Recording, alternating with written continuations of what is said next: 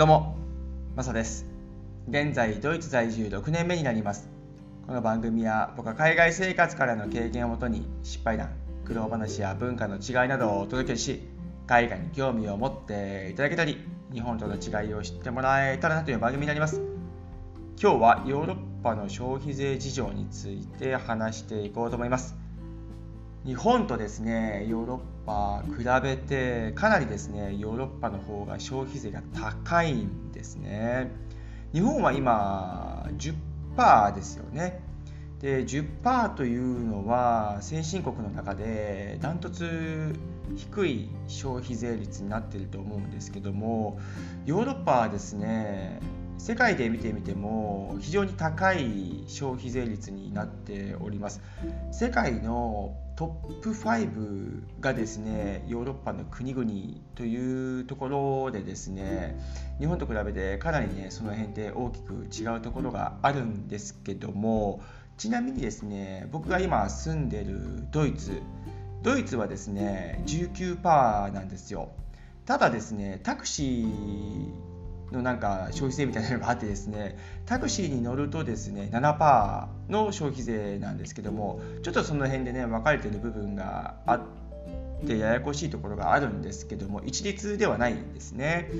なのでドイツは 19% で基本的には消費税をやってるんですが、スペインとかですね、イタリアとか行くともっと高いですし、20% 前半ですしね、フランスももっと高いですし、結構ですね、日本の 10% って昔、本当一昔ですよね、消費税がなかった国なので、僕が小さい頃ですね、本当それこそ幼稚園の前ぐらいまでじゃないですかね、消費税がない国だったので、そこから 3% になったりとか 5% になったりとか 8% になったりとかですか。で、今 10% まで来てると思うんですけども、そもそも1桁の消費税というのはこれすごいことだったなというふうに思うんですよね。 10% でもまだ全然低いというふうに僕は思うんですけども、あれだけのね、人口がいて、そして経済大国でもありながらですね、消費税 10% というのは非常に低いなというふうに思ったりしますけども、やっぱりドイツに住んで、そしてヨーロッパの情報をですね、得られることによってですね、その辺の比較とか考え方というのが以前よりかね、やっぱりちょっと違ってきてる部分があるんですよね。で、特にヨーロッパの北欧ですね、北側に位置する国々というのは非常にね、高いんですよ。例えばですね、デンマーク、スウェーデン、ノルウェーっていうのは 25% なんですよ、消費税が。で、福利厚生とかもね、しっかりしてる国々でもありますし、それこそですね、リタイアした後の年金制度というのは非常にこう充実しているところが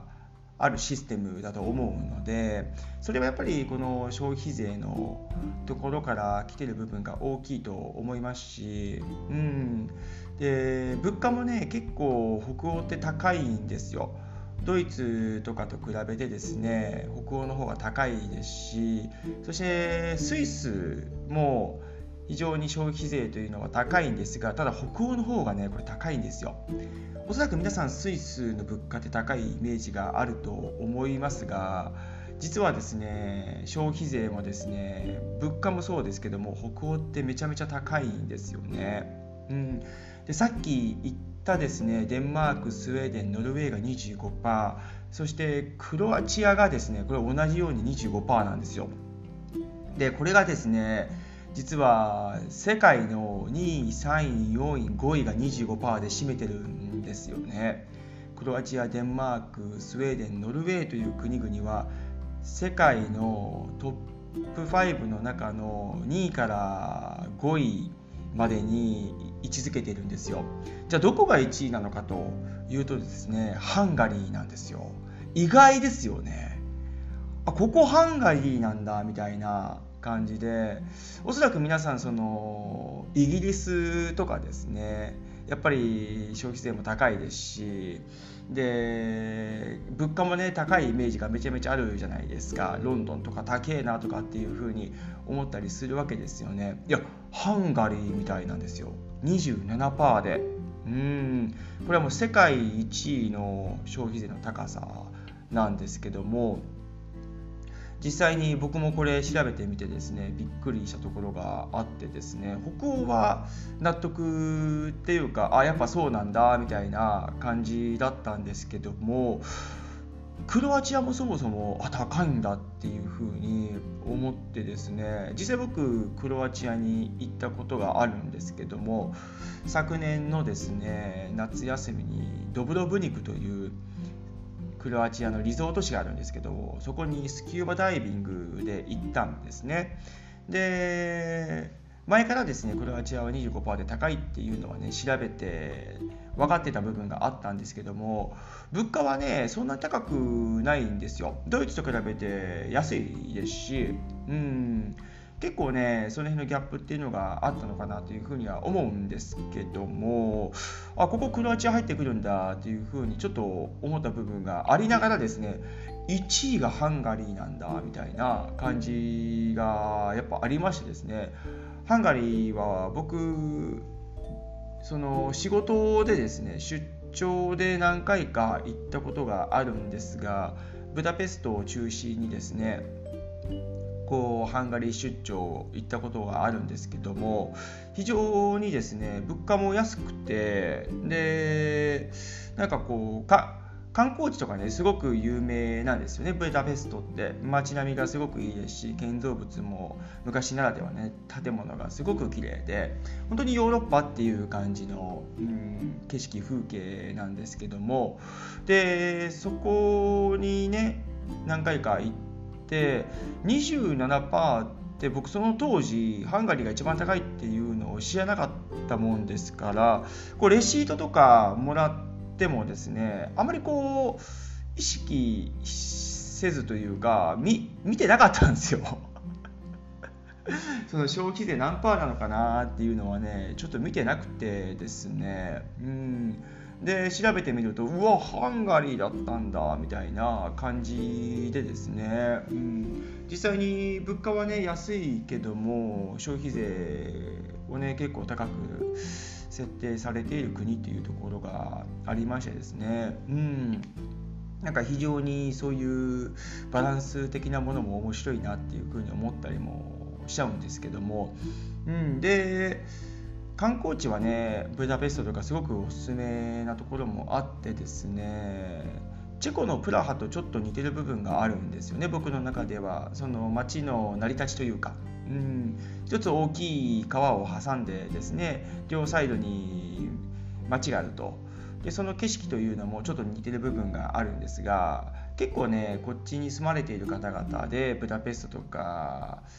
プラハとかね行かれた方々と話すときにどっちが良かったですかみたいな感じで、